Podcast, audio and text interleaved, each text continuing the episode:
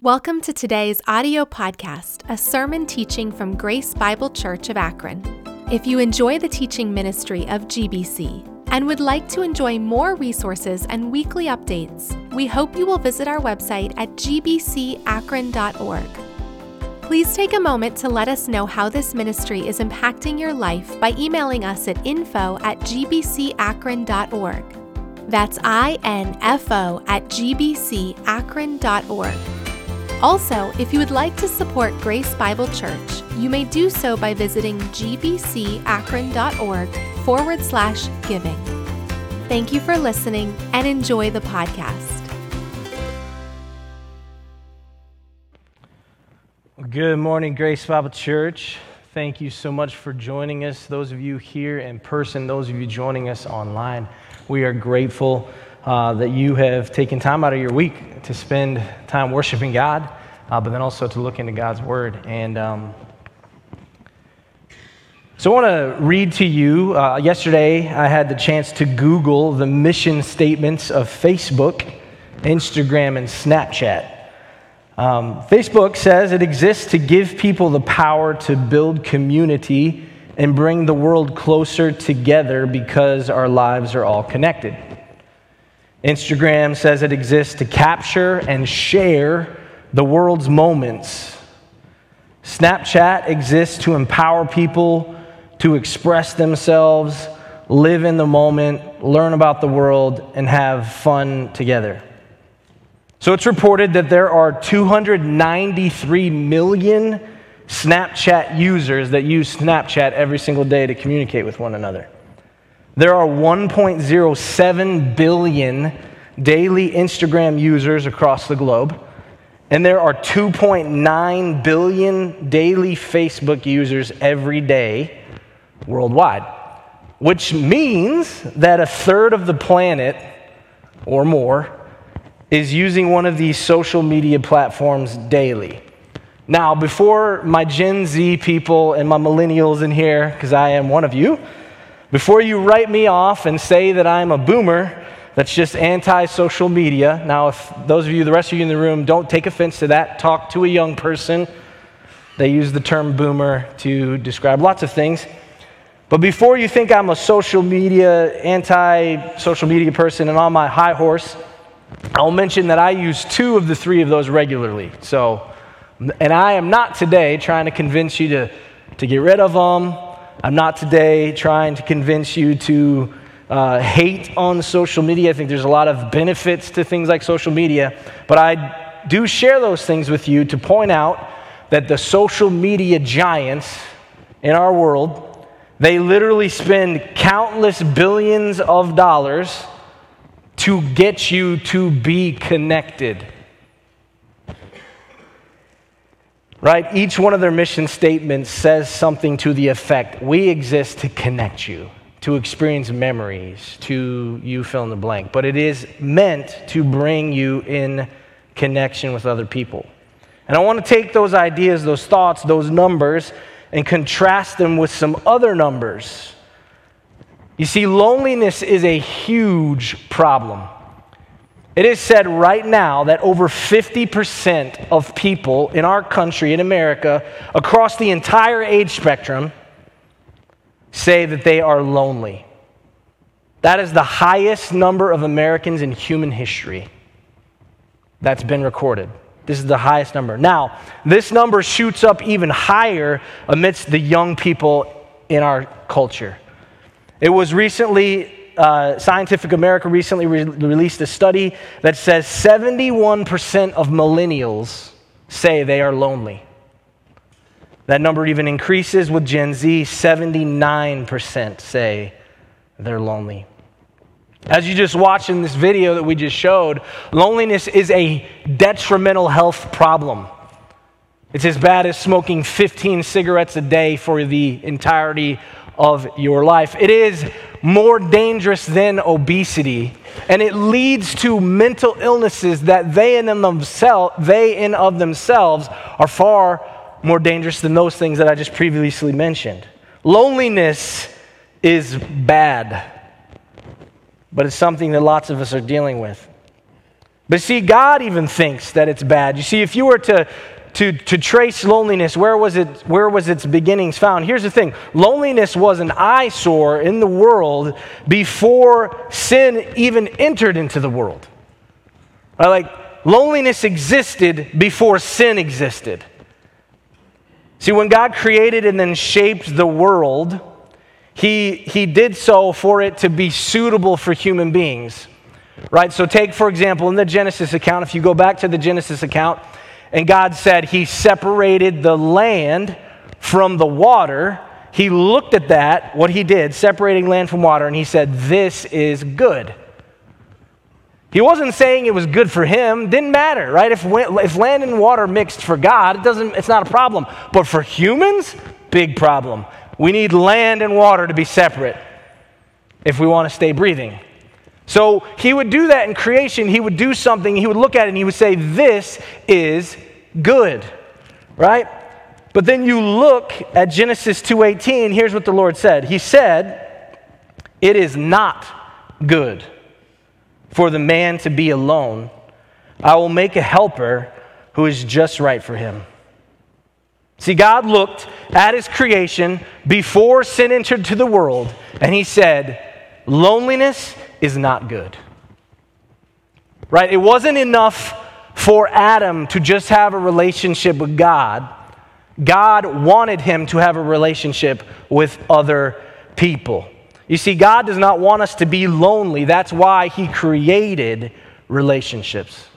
He created relationships. Genesis 2 21 through 25 gives the account of God creating relationships. It says, The Lord caused the man to fall into a deep sleep.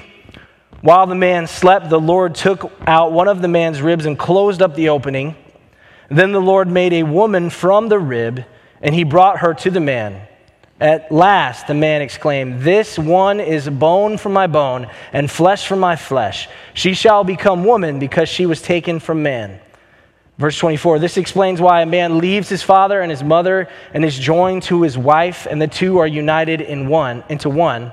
Now the man and his wife were both naked, but they felt no shame. Now, undoubtedly, this passage is a passage talking about a significant relationship, marriage, that God instituted as, as, as being something very important to God, right? In the first opening words of his, basically, his communication with humanity, he's pointing out the significance of this relationship. But I don't think it's a stretch to, a stretch to say that this passage hints at the incredible intimacy that is available between human beings, not just in marriage relationships, but in relationships in general. And this, this, this phrase here that you find at the, at the end in verse 25, where it says that the man and wife were both naked, but they felt no shame, I think that that is a much deeper statement than just pointing out the fact that they didn't have clothes on. I think what God is getting at is that Adam and Eve, they had a relationship with one another where they could be transparent, where they could be open with one another and share things, share memories, and there was no shame in it. And I think it says something to us that even though that marriage is the first and foremost a sacred relationship designed for sharing loves, that all relationships are meant to be be this exchange of honesty and love and closeness. And in those relationships, we are, we are to find something that satisfies our very soul. We're created for relationship. You see, God created us for relationships. He created us for relationships. As Carrie taught us last week, and we looked extensively at this, we as human beings, our identity, we are created in the image of God. We are made to bear his image. We are made to reflect bits and pieces of God's character. And Genesis 1:27 says this. So God created human beings in his own image, in the image of God he created them, male and female he created them. And this is very significant. Part of God's character is that he has existed, always existed, right? No beginning, no end. He has existed eternally in a relationship. amongst himself. It's, a, it's a, the doctrine of the Trinity. I have a picture for you that kind of helps explain it. The doctrine of the Trinity God exists in three people, and hopefully you get a kick out of this. It made me laugh.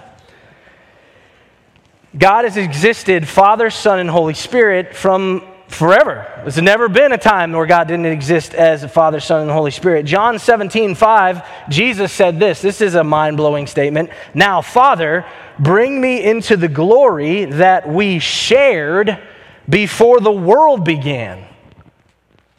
In other words, in eternity past, right, again, it's always been this way, God was sharing his glory with Jesus, the Son of God.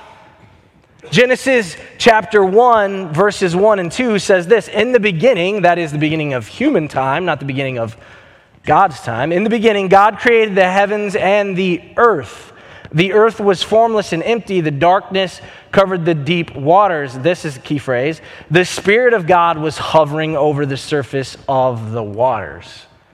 Now, I don't want to make this sound like, like I just want to put it plainly. God has always been hanging out with God. Okay? He's always been in a relationship. And so when He created us as human beings, He created us in His image. A huge part of us bearing His image is that we are designed for relationships. Super important to God's character, His eternal relationship. We reflect that. He wants us to be in relationships. But I should say, he doesn't want us to just be in any old relationships. He wants the best relationships for us. Again, if you were to look at the creation count in Genesis chapter 2, verses 19 through 20, we see that God does not want us to settle in who we look to for our relationships, right? So if you look at verses 19 through 20, it says this So the Lord God formed from the ground all the wild animals and the birds of the sky. He brought them to the man to see what he would call them, and the man chose a name for each of them. He gave names to all the livestock, all the birds of the sky, all the wild animals. Key phrase, but still there was no helper just right for him. The animals were not enough. He couldn't just form relationships with just anybody. He had to be given this special and incredible relationship that he had with Eve. And this might seem like a bit of a stretch, but I, I, I can say this God is not going to flippantly hook you up with just a typical relationship. He, he's a great gift giver, he wants to give you the best relationships. And that's what he did with Eve. He gave Eve to Adam, and they were a great relationship. He doesn't want us to settle, He wants to put people in our lives as gifts to help us overcome loneliness. Problem is, we often settle for less than suitable in our relationships. We just form relationships with anybody and everybody. But God has given us the power and the power of choice when it comes to our closest friends. See, it's true that we are always, and, and I'll unpack this a little bit as we go, we are always going to be in casual relationships. But here's the thing about casual relationships casual relationships are a result of circumstance, not of choice. Right? You're always going to have coworkers, classmates, teammates, neighbors, in some cases, even family members, they are casual relationships because they are a result of circumstance. But see, when it comes to your best friends, the people that you bring close to you, here's the thing those types of relationships are a choice. You get to pick them. I think of being married to Ashley, my best friend. I had the choice to enter into a relationship with her, and I'm really, really grateful I did. But I, I, did, I wouldn't just flippantly choose anybody because it was a big deal. That's a person that's going to be close to me for my entire life. I had to pray through it. I had to think through it. I had to, to date her and figure out, is this, is this, are we going somewhere with this? And then after discovering, yes, this can work and God can use this, then we got married. But the same is true in your other relationships. Who should we choose to be our best friend? And so the question for us becomes how do we end up with the best relationships so that we aren't lonely? How do we end up with the best relationships so we aren't lonely? The first thing we have to do is we have to avoid bad friends. We've got to avoid bad friends. Now, I need to say something before I start rattling off characteristics of friends you should avoid. Because it's going to sound, it's going to sound kind of judgy, honestly. You, you, are going to hear this list and you're going to go, I, I have some of these traits. I need to, to, to clarify I'm not suggesting that we avoid these people, these types of people entirely. Here's the thing Jesus loved, ate with, and ministered to what we would call sinners. And here's the thing Jesus, when, he, when, when Jesus was accused of eating with sinners, hanging out with sinners, sharing meals with sinners, he wasn't being accused in some like, like overarching theological sense, like we all say, well, we're all sinners. What he was being accusing and spending time with the scum of the planet Earth. Like people that we, not just Christians or Jewish religious people, but even like the people who would be considered pagan in many regards, would look at those types of people that Jesus was hanging out with and say, Those people are messed up. Why are you hanging out with them, Jesus? So when I say that when we choose, we got to avoid bad friends, I am not saying we stop reaching people for Jesus. Don't misunderstand me or misconstrue me here because I'm a strong believer that we ought to be in relationships with all sorts of people who are dealing with all sorts of these issues that I talked about. And I'm not, that's not what I'm suggesting, but what I am saying is that Jesus, even he, though he ministered to these people, he had his closest friends. His closest friends. Three of them were Peter, James, and John. You read some of the stories, the most intimate moments in the gospel accounts, Jesus is hanging out with these three guys. And there might be others around, but he's intentionally, the authors are intentionally saying Peter, James, and John were there. And why that's significant is these were the people Jesus hoped to influence, and they were also the people who shared in his vision to change the world. They had a lot in common. In fact, Jesus was training them to carry out the mission of the kingdom of God when he left. He was close to these people. And they weren't just any buddies. They may not have been great in society's eyes. They may not have been the top tier in society's eyes. But in Jesus' eyes, he saw something in them and he said, I want to be close to them. I want to influence them. I want to train them and I want to send them out. And I'm going to be close to them. they're going to become my best friends.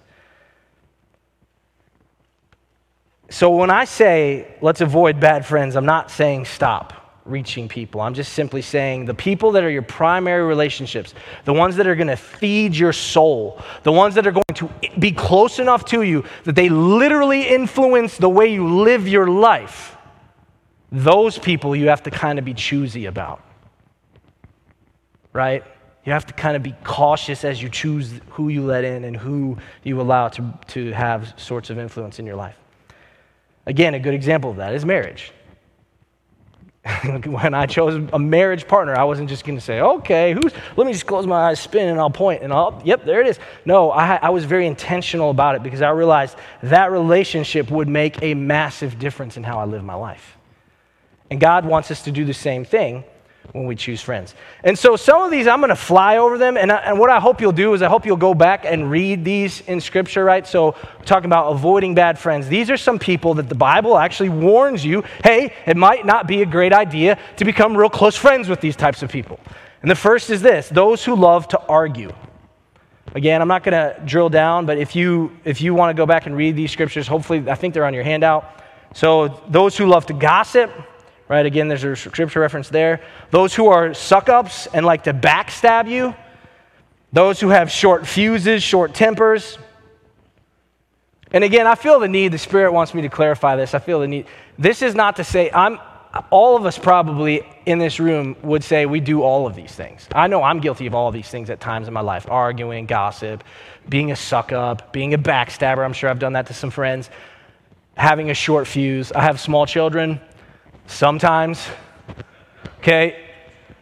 The point is, is this is this th- these is not saying that anybody that does any of these things. It's these types of people that are always doing these things. And they're rubbing off on you in negative ways. You want to avoid them. Then I'm going to drill down a little bit into this next one those who steal. Part of the reason I'm doing that is because this series is meant to, to help encourage parents. Um, and this would be a good, good, if your parents are involved in helping their kids choose their friends, people who steal is probably not a good one to be hanging out with. Proverbs 1 13 through 15 says this Think of the great things we'll get. We'll fill our houses with all the stuff we take. Come, throw in your lot with us. We'll all share the loot. My child, don't go along with them. Stay far away from their paths. You know, I've had people say, hey, we should steal this stuff and we can share it. What they don't say is, hey, you also, share, you also will share with me in the jail time. Okay, so, and, and not to mention, if they're stealing from somebody else, there's a good chance they'll probably steal from you. See, spending time with people who are, are into the this kind of habit of taking things from others, taking advantage of others, these are not the types of people you want influencing your life. So that's a red flag immediately. Look, I'm not, we're probably not going to be super close. Like, I still love you. I might do some things with you, but I'm not going to like let you be that person that's so close to me that you influence me. Another person the scriptures say to avoid in friendships is Christians. That's a key phrase there. Christians who sin sexually. So 1 Corinthians 5 9 through 11 says this When I wrote to you before, I told you not to associate with people who indulge in sexual sin. But I wasn't talking about unbelievers who indulge in sexual sin or are greedy or cheat people or worship idols. You would have to leave this world to avoid people like that. I meant that you are to not associate with anyone who claims to be a believer yet indulges in sexual sin or is greedy or worshiper, worship idols or abusive, drunkard, cheats people. Don't even eat with these people. Now, again, thinking back to what I said about Jesus, he hung out with people who sinned sexually.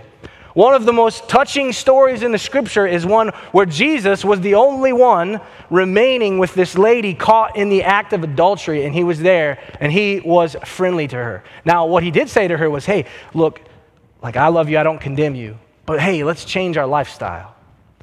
And so, so Jesus hung out with people who sinned sexually. But here's the thing I believe this with all my heart. If Peter, James, and John, his closest friends, were in a habitual practice of sinning sexually, he would confront them and say, You got to stop this. Or he would disassociate with them.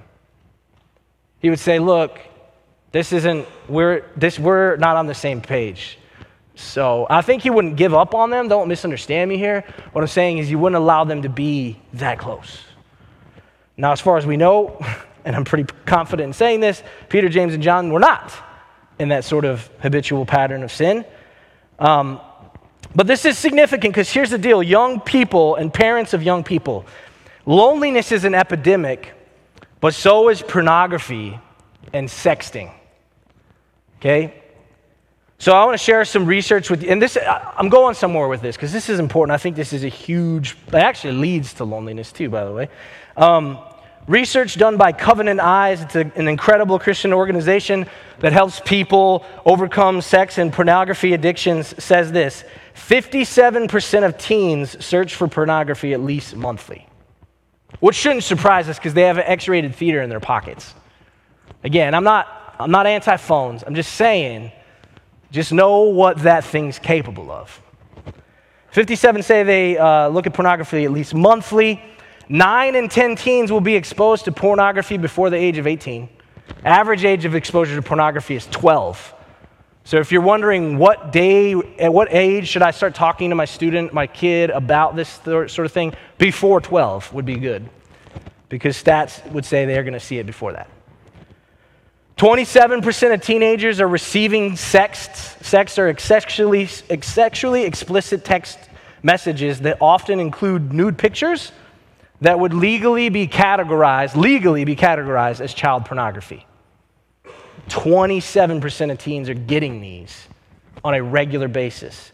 15% of teenagers are sending these sorts of messages and many, many more, and it's sad to say, are being pressured to send or are pressuring others to send these type of messages.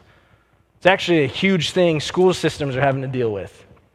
Pray for your schools because these are the kind of uh, administrative decisions that people have to make. Then it is said that 71% of teenagers admit that they hide their internet activity from their parents. So, again, this is alarming. And more could be said about the dangers of these types of things. A whole message could probably be given about this sort of thing.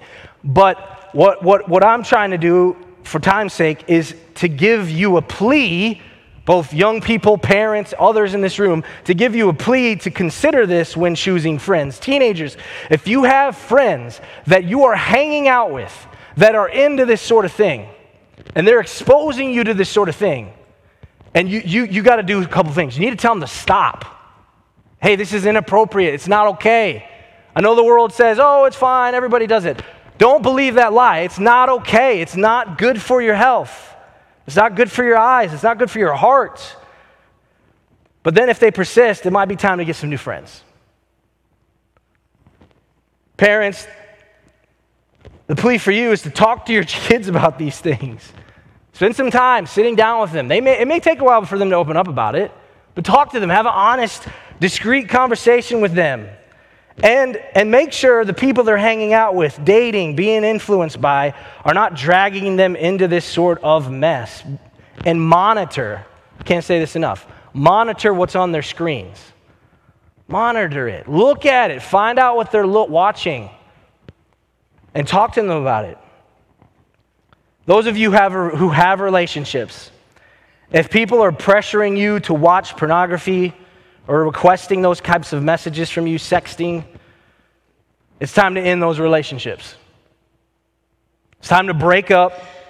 It's, it's time to shut that down and then significantly think about changing the behavior. And if you're going to get back together with a person, you make, make sure they understand that's, no, that's, not a, that's not okay.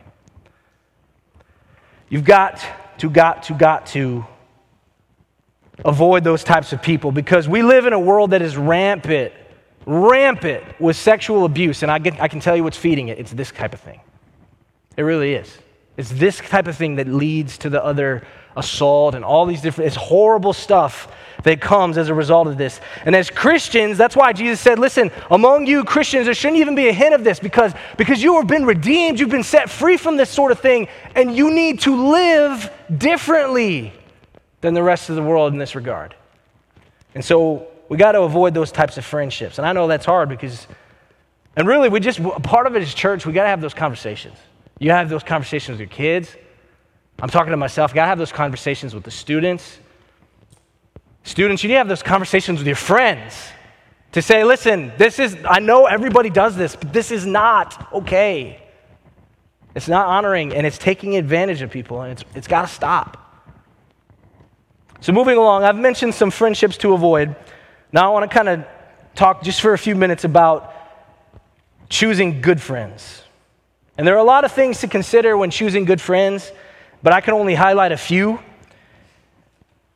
So I'm going to highlight three. The first is you want to look for people who encourage you. You want to look for people who encourage you. 1 Thessalonians 5:11 says this, encourage each other and build each other up, just as you are already doing. If your friendships are not encouraging and life-giving, then you really ought to assess whether or not that relationship's worth it. See, God wants your best friends to be people that build you up so that you can be your best. Now, too many people are in relationships, they're stuck in relationships, they feel obligated in relationships where there's just negativity constantly beating them down. Listen, that, that, doesn't, have to, that doesn't have to be the case. So it might be time to, to, to, to, to flip. So Rick Warren says this there are two types of people there are VIPs, they are very inspiring people, and then there's VDPs, very draining people. We need more VIPs in our life than we do VDPs. Another thing you should look for in close friends is those who will support you. Proverbs 17 7 says this A friend is always loyal, and a brother is born to help in time of need. See, there's nothing, in my opinion, more helpful than someone that is there to support you during the difficult times, right? People who are there for you through thick and thin. If you find a type of person like that, hold on to them, keep them close because they will be a godsend to you in tough, difficult, hard times. See, nothing was worse than having a friend that you thought was close who then throws you to the wolves at the drop of a hat. You know, trouble comes and they're out. They oust you. Who knows, they maybe even come at you. And see, here's the thing I've learned that typically someone that's like that was not really a friend in the first place. True friends stick by you through thick and thin. People who are truly supportive of you will do it with no strings attached. They simply, simply love you and they want to help you. A good example of this is the Good Samaritan.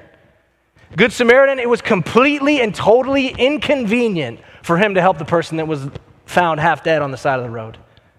There was literally nothing for the Good Samaritan to gain from helping that individual, but they were there for them anyway.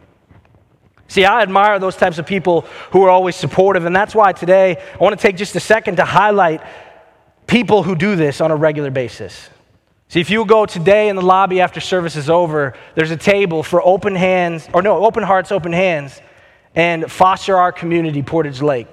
See, here's the thing I've learned is that people, foster parents, adoptive parents, those type of people, they help people with no strings attached. Really, there is no foreseeable benefit for them to do this. It's more work, it's more time, it's more, and I know they get some assistance, but it's not enough. It's more money, but they're there for kids going through the most difficult seasons, families going through the most difficult seasons, people that are in need of someone to support them, they're there for them. And so I'd encourage you to go out there, talk to one of the, the people at the, the table today, and make a consideration to, to help buy one of these supportive bags for these families. Now, I mention them not just to tell you, hey, this is a great thing to get involved with, but really, when you are looking for friends, you want people like that that'll support you through thick and thin, no strings attached. Finally, you have to look for people who challenge you. Proverbs 27 17 says this As iron sharpens iron, so a friend sharpens a friend. See, uh, the whole idea of iron sharpening iron is it takes two pieces of metal, two pieces of metal, connecting with each other for those pieces to be sharpened, for them to be better, for them to be fashioned and shaped, right? Two pieces of metal connecting together. So, in this scripture, the idea is when a friend is with a friend, good friends, when they are connecting with one another, they are making themselves better, sharper, more refined. Can you say that about your friendships? When you connect with your friends, are you better, sharper, more refined when you spend time with them? Or are you more rugged, dull, and worn out? True friends will challenge you, they will refine you, they'll make you sharper, they'll make you better. And see, we need to find friends who do this for us spiritually speaking, right? And, and I can't, I, I know I'm going to I sound, I don't want to sound like a commercial for this, but today on your chair, there is a flyer for small group ministry. And I'm a huge believer and beneficiary from small group ministry. Because here's the thing in those small groups, I find relationships that sharpen me, spiritually speaking. Where we all, these, these relationships form, where we're, we're committed to the same thing, growing in Christ together, and the conversations, the prayer, the life that is shared together, though it, make it takes time for that to really develop, and I get that but if you're patient and you put in the work like you do with any relationship, those small groups may lead to a friend that will become someone that sharpens you like iron sharpens iron. And listen, if you're like, no, I don't have time for small group, or the ones that you have listed, I, I, don't, I can't fit into any of those, then here's my encouragement. Whoever it is that you hang out with, whoever it is that you spend time with, start a small group with them. If you're already getting together, why not add some intentionality to it and we will resource you. We'll even, we'll even say, hey, you're an official small group of Grace Bible Church. We'll let you launch that way, and then we'll come back and help resource you even more and equip you as a leader. But the point is, if you're going to be spending time with people, bring some intentionality into those relationships and allow God to use your relationship to make you sharper, better, more refined right? And if you're like, no, I still don't have time for small groups, then find somebody, a Christian friend, somebody who can mentor you or be with you on a regular basis to pray with you, whatever the case may be. You just need to have those types of connections in your life. You won't survive without them. So I've mentioned how to avoid bad friends, and I, we're wrapping this up. I've shared how to find good friends. Now I just want to talk to you about how you be the type of friend you have to be and able to find the best friends. Uh, we need to learn to be a good friend. And I say parent here because a lot of the principles of being a good friend also apply to being a good parent. I get that there's a distinction, right? A, a, parent is, is a friend, but it's not just a friend, it's a parent. But still, a lot of this applies. So, so hopefully you'll, you'll follow me on that. Again, I'll fly over a few, right? Being a good friend requires you to be cheerful, it requires you to be friendly. But I'm going to unpack these a little bit more. Being a good friend, and, my, and again, I might add a good parent, you have to be comfortable. Be comfortable. And that is be comfortable with yourself right? So Matthew 22, 39 says this. Is talking about the great commandment says, the second commandment is equally important. Love your neighbor, right? Next two words, as yourself. I believe this. You cannot love others if you don't love yourself. You cannot be valuable to somebody unless you find yourself valuable. And here's the thing Pastor Carey gave you all the ammo to find your value last week. You created in the image of God, that paper that He sent you home with, and we still have some if you want one. It tells you all that you are in Christ Jesus. Man, that's a lot of value. A lot of value. You can't even put a price tag on that. So much value. It makes the revenue of Facebook, Instagram, and Snapchat combined look like pennies. That's how valuable you are. But you've got to believe that. And here's the thing when you start believing that you're valuable, then you'll be more comfortable. And when you're comfortable, you're more transparent. And listen, people see through fakeness. You form a relationship with someone, you're fake with them, they're not gonna, it's not going to be authentic. You're not going to be intimate because intimacy is letting, guard, letting down your guard, right? That the Genesis passage, verse 25 of, of chapter 1. The, the man and wife were naked and unashamed. There was nothing to hide. When we hide things, we're not really in relationship.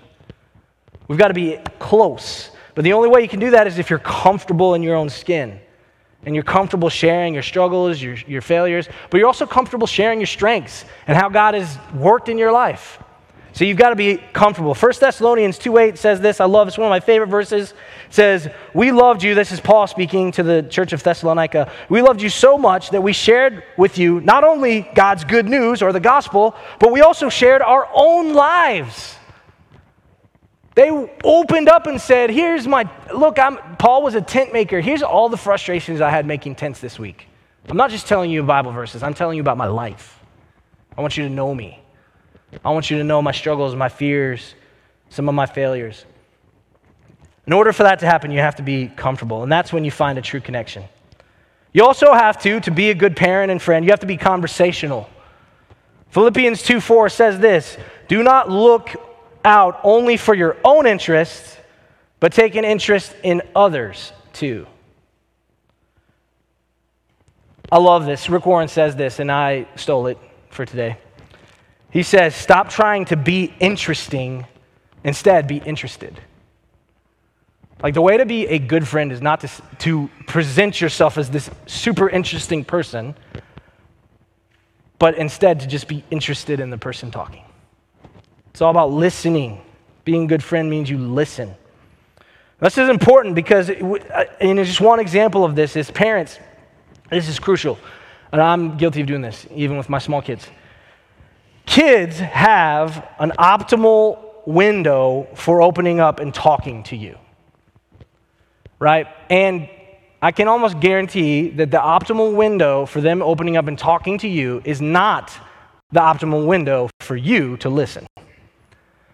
It just doesn't work that way. And what we often do and can do as parents is because we're busy, because we've got a lot of things going on in our lives, we can put a pin in a conversation with our kids and say, listen, we'll talk about this later. And guess what? You just closed the door. There is no talking about it later. It's done. Opportunity's gone. You won't hear what they had to say because they were ready to talk, but you shut it down. I do this. I'm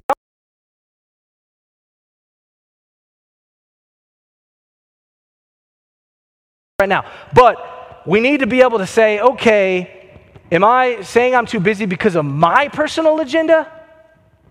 Because if I follow this scripture, Philippians 2 4, I should put aside my interests and take up the interest of this kid that I love and I care about.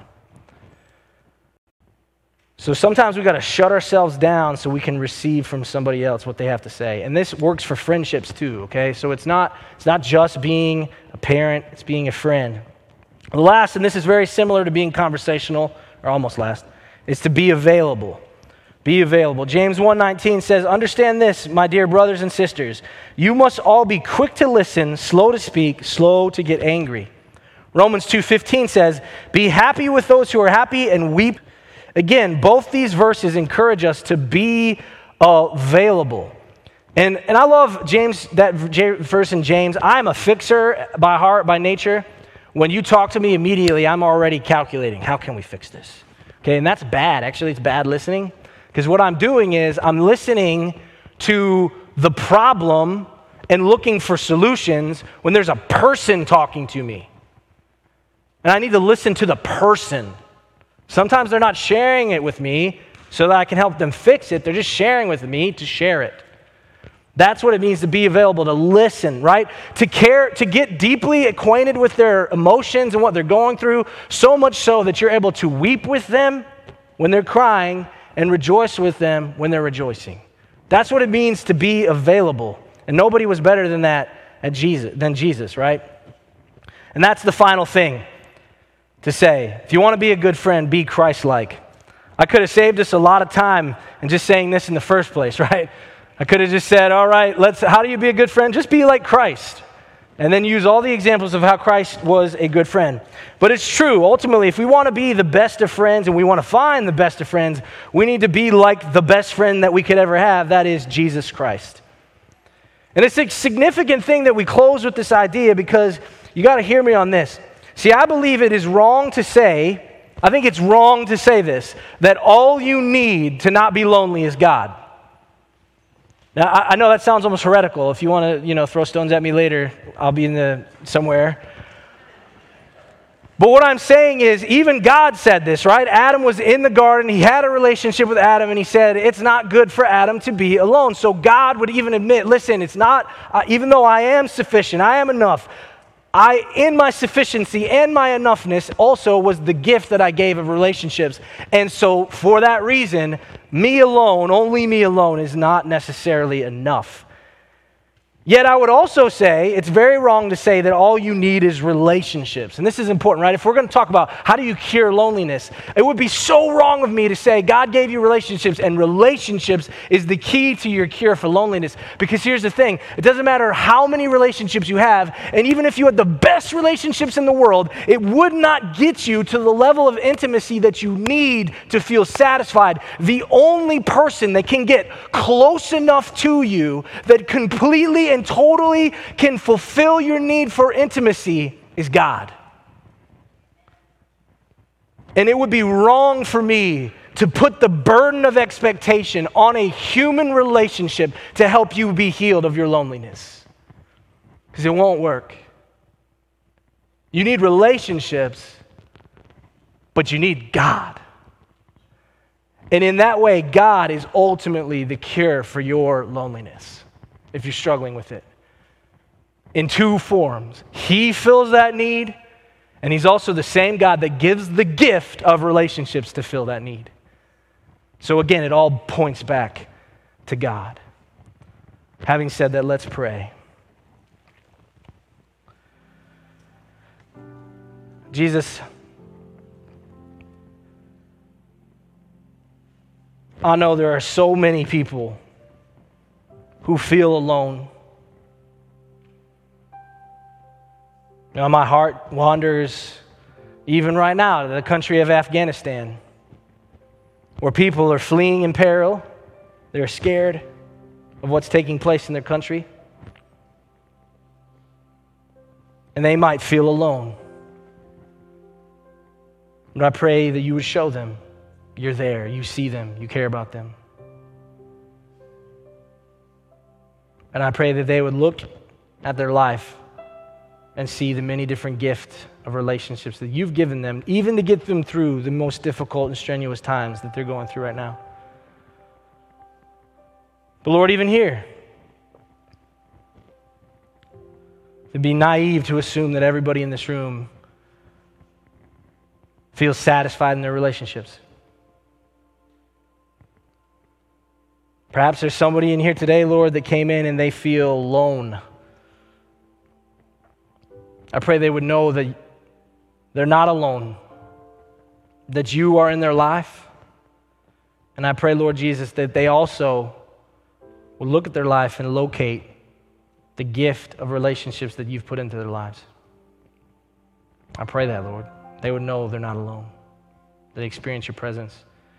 But also pray for that individual that maybe through this whole message, all they could think about is those friends they have that they shouldn't have.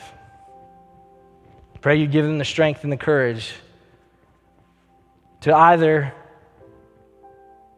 open up and be real with who they are, to show that friend, that person, or those sets of friends, hey, I'm not cool with this behavior.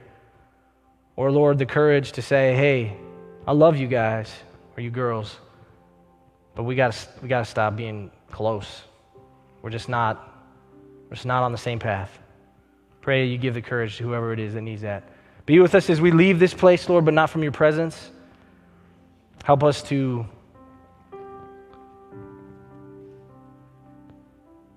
leave knowing that you see us, you're with us, and that you put good people in our lives to help us battle this epidemic of loneliness. I pray these things in Jesus' name. Amen. And listen again, thank you for joining us. We hope you'll join us again next week. And if you feel the need to connect with us at the church here, um, we would love for you to text the word connect to the number 330 400 2869. Um, that way you can get in touch with us. We'd love to pray with you if you're battling loneliness yourself and you need someone to talk to or you want to hear about how you can have a relationship with Jesus that ultimately cures the deepest level of loneliness that you have, please, please reach out to us. Hope you'll join us again next week. God bless you.